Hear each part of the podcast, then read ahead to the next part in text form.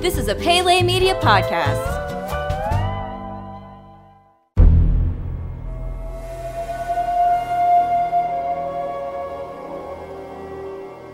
Welcome back to Jurassic Park Minute. Jurassic Park Minute is the fan podcast that chronicles and overanalyzes the classic 1993 film Jurassic Park minute by minute. I'm Kyle. I'm Brady. And we are once again joined by our, ge- our dear friend Nate from Jurassic June. Nate, thank you so much for coming back and doing another show with us. Really appreciate it. Yeah, thanks for having me, guys. I'm having a lot of fun. Cool. This has been a lot of fun. Have you done? Do you listen to any other movies by minute podcasts, or have you ever done one of these before? I have not. I've done podcasts, many a Jurassic podcast, but uh, yeah, uh, I, I mean, maybe maybe as many as there are Jurassic podcasts. No, surely not. Um, no, uh, have not listened to uh, a, a minute by minute. But when you guys reached out, it I feel like now I got to go back and listen to every every episode, which translates to like what are they roughly twenty minutes? So it's like twenty times. Oh man, I'm screwed. Yeah, it's gonna be a I while. don't even want to think about it. It's uh, it's it's great if you have like some sort of long term like art project, or maybe you've got a lot of lawn work to do. Like Yeah, these yeah, are yeah. really fun to load up, or like a long road trip, you know. But um, it's really funny because Brady and I, before we did Jurassic Park Minute, we did uh, Go- Go- uh, Ghostbusters Minute, and that was Okay. about hundred episodes. And then Brady is also doing Goonies Minute at the same time. So I was kind of trying to do the math in the shower the other day on how much time of the last year we've spent doing this, but uh, it's uh, it's it's been, it's been a real fun adventure to do it, and um, it's really helped me, I think, appreciate Jurassic Park more. Brady, would you say that? Does it has this has this Yeah, uh, increased the depth of knowledge on the film? It really has, but it has kind of taken away this sort of overall wave of nostalgia, like something that you can't really put into words. Uh, or maybe Yeah. I just need to get away from the show for a little while and see if I can. Whenever I hear a certain piece of music, it just takes me back to being eight years old. But uh, you know, after you get accustomed to something so much like this, it, it you see it in a new light, and I don't I don't know if I quite like it with a movie that I've known in a way that I've known it for almost my entire life. So it's interesting. Yeah. It's been, it's been an interesting run for real. Well, Nate, Yeah. is that is is that something that's happened to you? The number of times you've watched Jurassic Park in your life, do you feel like you can still watch it the same way you did when you were younger? Yes and no. I would say. I mean, I've seen it so many times, so I could go long periods of time, months, if you will, without seeing it. Maybe, maybe years. I don't know. Probably not years. but uh, yeah, like if you get because I do all this Jurassic June stuff, uh, as you guys have been probably with this podcast, like dinosaurs or Jurassic related this, that, and the other on a daily basis. And so, you know, when you're oversaturated with that, it does pull away some of that grandeur of it, I guess. A couple months back, Jurassic Park was coming to the Nashville Symphony, and the symphony was playing this uh, John Williams score underneath. So I was intentional about not watching it uh, for a couple months, and then um, seeing that with you know the full orchestra underneath. I mean, it was magical, man. So I was like, well, I can never uh, watch the movie without an entire symphony again. So I'm screwed. Yeah, that changes it. yeah, the, just have to bring them over to the house, I guess. So Yeah. well, do y'all want to get into the minute? yeah, Yeah, let's go ahead and do that. In the previous minute, we saw the survivors escape from the raptor by climbing down scaffolding and onto a dinosaur skeleton exhibit below. As the minute ended, the skeletons fell apart, sending Grant, Lex, Ellie, and Tim and the pursuing velociraptor to the floor below. At minute 117, Ellie stands up and sees a shadow behind a visqueen sheet. The raptor that had chased her through the utility shed raises its head and locks eyes with her. 117.10, Grant grabs Tim and pulls him from the broken dinosaur bones. The survivors are cornered by two velociraptors. They slowly back into the middle of the room. At 117.27, one of the raptors gets herself into a pouncing position and flares her claws out. At 117.30, the other raptor also gets into position and readies herself to jump at the survivors. The raptor leaps into the air, and as soon as it lifts off the ground, it is snatched up into the jaws of the Tyrannosaurus rex. She crushes the raptor between her jaws and shakes it around, breaking its neck. At 117.37, the survivors look on in disbelief as the T Rex chews on the raptor. They move away as the Rex spits the dead raptor out onto the ground. At 117.45, the other raptor jumps onto the Rex's neck and claws at it. The survivors see their chance to escape and run towards the visitor center's door. At 117.55, the survivors clear the visitor center door. John Hammond drives up in a Jeep carrying Ian Malcolm. And thus ends minute 117 of Jurassic Park. Brady, do you know what the uh, phrase Deus Ex Machina means? I do, but tell the listeners. So it's it means the machine of God, and basically it was an old theater term where uh, I think they would bring in like a, someone dressed as an angel or something like that at the end of the theater, and they would be lowered by this uh, device that would come down, and they would kind of save everybody. And the reference refers to not only the machine that would lower the actor as the angel on onto the stage, but also uh, something that would come out of the middle of nowhere and save the heroes, as if a the hand of God was coming in and saving everyone. And we have the Tyrannosaurus Tyrannosaurus Rex here acting as Deus Ex Machina at the end of the movie. Uh, and sometimes it can be a little bit of a cheap writing device that you have painted yourself into a corner and you have to get somebody out of a situation by almost the interference of God. But in this situation, uh, it is one of the very one of the coolest things I have ever seen. I think in the theater to see the Tyrannosaurus Rex come in and save everybody. So yeah, the first time that we saw this movie, I remember just being like I, I, could not figure out how these characters were going to get out of the situation. There were two velociraptors. I knew for sure they weren't going to kill all these people in this family adventure film, but the last thing I thought was going to happen was the Tyrannosaurus Rex heads just come into frame out of nowhere and snatch up a velociraptor in its jaws. So Brady, the first time you see this movie and the Tyrannosaurus Rex comes in and saves everybody, what's going through your mind? Uh, you know, just cheers. Hey, that's awesome. There's this creature that's neither bad nor good you know, not not a hero, not a villain necessarily. You know, uh, yeah, it takes you by surprise, and the music's rousing and everything, and I guess you're happy. But how the hell did he get in there?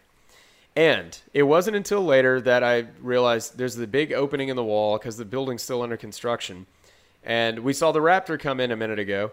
But even still, I I was always thinking like, okay, wouldn't they have heard it and stuff like that? There's been moments in the movie so far where we've seen the T Rex come out of nowhere and he's right next to you, like whenever they're putting Malcolm in the Jeep earlier, uh, Ellie and Muldoon, and he comes just right out of the trees right behind him. Whenever he goes, uh, busts out of the trees and snatches up one of the Gallimimus, he's just sort of been right there. So in that regard, it kind of works. You know, apparently there are people who swear that when they saw this movie for the first time, there was a big shot of the T-Rex bursting through the wall. Yeah. And I'm like, I don't know, man. Like you might be Mandela effect type thing. These are the same was, people that was... that think that uh, Sinbad Shazam? was in a movie about a genie. Yeah, yeah, yeah exactly. so, like I said, you know, it's I, I forgive it because one, it's just an awesome moment, and two, it's where this, it's what should have happened. It's what the proper ending of this movie should have been. Out of the couple of endings that uh, we heard there were going to be originally. So, yeah. Well, Nate, what about okay, you? So, this, uh, this this ending here did this catch you by surprise when you saw it? Yeah, I mean, you are you're you're just so wrapped up. You, you know, the character development is at its peak. The you know the height of the the pinnacle of the movie. You know, and, and you're like, how the hell are they going to get out of this? They play they play two cards. You know, they play the you see the you you know impact tremors. You see the T Rex coming from afar, but then he does like you just said. He'll pop out of nowhere, and you're like, yeah. okay, wait, what, where's like you know what's what's what gives? But I think there's the suspension of disbelief. You got to have that with this film, and maybe I am seeing it through rose-colored glasses because it's my favorite, and you know, yeah, nothing can touch it. But yeah. I, I, I love it. You know, um, I think this is some of the best CGI in the movie because it's all within daylight and the movement, the skin, the muscles, the swinging of the tail, everything is just so incredible. Uh, and so, okay, in Jurassic World, it's the same T Rex, Rexy, and you can actually see the scars on its neck that this Velociraptor is giving it right here whenever it jumps oh, on its neck. clever. Which is kind of a cool yep. little throwback. Yeah. I, I, would say just back a touch on the uh, incredible CGI stuff here. You know, I mean, this is freaking 1991, 92, and they're working yeah. on this, you know, and it, yeah. it still holds up you know this so much time later. Um, you know you said that it's the same rexy in, in jurassic world. I think it even looks a little weird. She looks a little weird in jurassic world as I compared to am right there with you. exactly yeah so, absolutely. Yeah. I mean, they definitely perfected the art form with this with this movie, and it's uh, in some ways been diminishing returns ever ever since. So, whenever the raptor, you know, pokes his head up through the visqueen, uh, it's it's got like almost you know, its facial characteristics show exactly what's on its mind, exactly what it's doing, and it's assessing the situation by like uh, kind of squinting its eyes a little bit and looking around the room, and it's almost human in the sense that you know what this thing is thinking.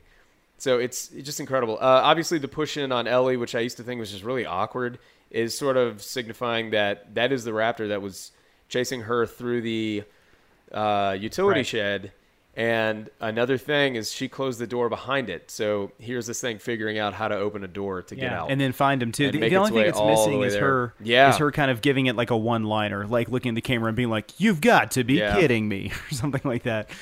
Wait, wasn't there a one-liner in in the uh, so whenever on one of our Patreon episodes we reviewed the original draft of the script? Didn't Grant say something like "and then there were none"? I think so. Yeah. at the uh, or was that a joke that you made or something? Yeah, maybe I did, or don't like know. you know, I Either know way. we, what we were talking about is what would John Hammond say when he comes in and shoots the Raptors, you know, and he would cocking his gun and saying something like, "Now they're become extinct," or like, and then there were none, or it's been revoked. I think something like that. Yeah. right here at the end, whenever they run out of the building, uh, Hammond pulls up in a Jeep. And I've always been like, why is there no windshield? Well, that's the Jeep that Muldoon and Ellie and Malcolm were in earlier when they went under the log and the windshield smashed away. So, hey, do the show minute by minute for important things like that. so, I always found it funny. Like, I I get that the T Rex was dis- distracted as they run underneath him. I wouldn't have gone out that way. yeah. I would have found seriously. a, I would have found a side door. I'd keep you know go back in, lock doors, Yeah. whatever. Yeah. Um, But you know, I think at that point they came up with this new ending. Uh, like we said earlier, I think it was while they were shooting, and so you know, it was by that point it was like, all right, let's let's put a quick bow on this thing and and Yeah. you know and get it out, get Yeah. it going. So it's definitely relevant. I'll save emotionally it. Go ahead. satisfying, if not intellectually satisfying. You know, it's the, the the physics of how all this is working maybe don't add up, but you know what? It's so cool at the same time. It's uh, you know, and it, this movie is a perfect like running length too. Its pacing is fantastic, and by the time it wraps itself up, you're kind of like. Yeah, you're not. oh, It doesn't overstay its welcome. It's kind of like, okay, this is where the movie should be ending. So, you know, if they had to like find a way Yeah. for a gigantic Tyrannosaurus Rex to come in and eat a Velociraptor, I guess it's what they had to do to get everybody out of the theater at 90 minutes and happy. You know, Yeah. 120 minutes. Excuse me. Yeah. There's there's no way that it was just going to leave. And the last time you were going to see the T Rex was it getting some Gallimimus. Like it really had to have this this final moment. Uh, I don't. I think it was Dean Cundey. I'm not sure what crew member it was, but he asked Spielberg like, "So how does the T Rex get back into the building?" And Spielberg's answer was, "Well, its head comes in from the top of the frame, and then it goes down and bites the raptor." And like he started talking, I think it was Kathleen Kennedy, and he was just, just in the most non like cynical way, was actually trying to explain how he was going to do it editorially and not how the logistics of the Right. story would work. So, but Uh, it's it's like that scene in Yep, uh, in all I've got. Alien where some stagehand asked Ridley Scott while it was rain- why it was raining in the engine room, and he took them aside and said, "Don't you ever question me? I'm the director," and that was the answer. yeah. So. Yeah, it's uh, yeah, you know, film logic is, Yeah. is something we've talked a lot about on the show, and sometimes you know it uh, it just it, not not everything makes sense, but at the same time, if you can if they can get you caught up in it emotionally, and you're not questioning it at the time, it it just it makes for a better film going experience. So, yeah, but that's all I have for Yeah. this minute. You guys got anything else? That's it for me. Well, Nate, Yeah. again, thank you so much for coming on the show. We really appreciate you giving us your time. It's, it's been a real joy having you on here. But uh, for those listeners out there who might have missed Monday's show, can you just tell us just real quick again how they can find out more about Jurassic June? Yeah, uh, JurassicJune.com. Um, it's got a bunch of information there. Um, our shop, where we got lots of fun stuff there. Um, social media, Twitter, Instagram, Facebook, at Jurassic June. Awesome. Well, thank you Yeah, again for so much to. for joining us. Uh, Brady, you're going to stick around for the last two episodes, right? I'll be here. Okay, cool. I'll have you back again I tomorrow. will. Then, so, all right, folks. Well, thank you so much uh, for listening to today's show. Again, only two more episodes left. We're going to do minutes 118 on Thursday and 119 and 120 as a double show on Friday. So please make sure to come back and join us for that. Uh, for Nate and for Brady, for myself, Kyle. Until next time, hold on to your butts.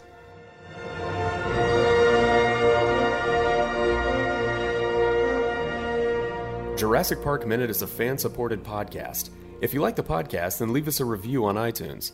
You can contact us at JurassicParkMinute at gmail.com and visit us online at JurassicParkMinute.com, Facebook.com slash Jurassic Park Minute, and Twitter.com slash Jurassic Minute.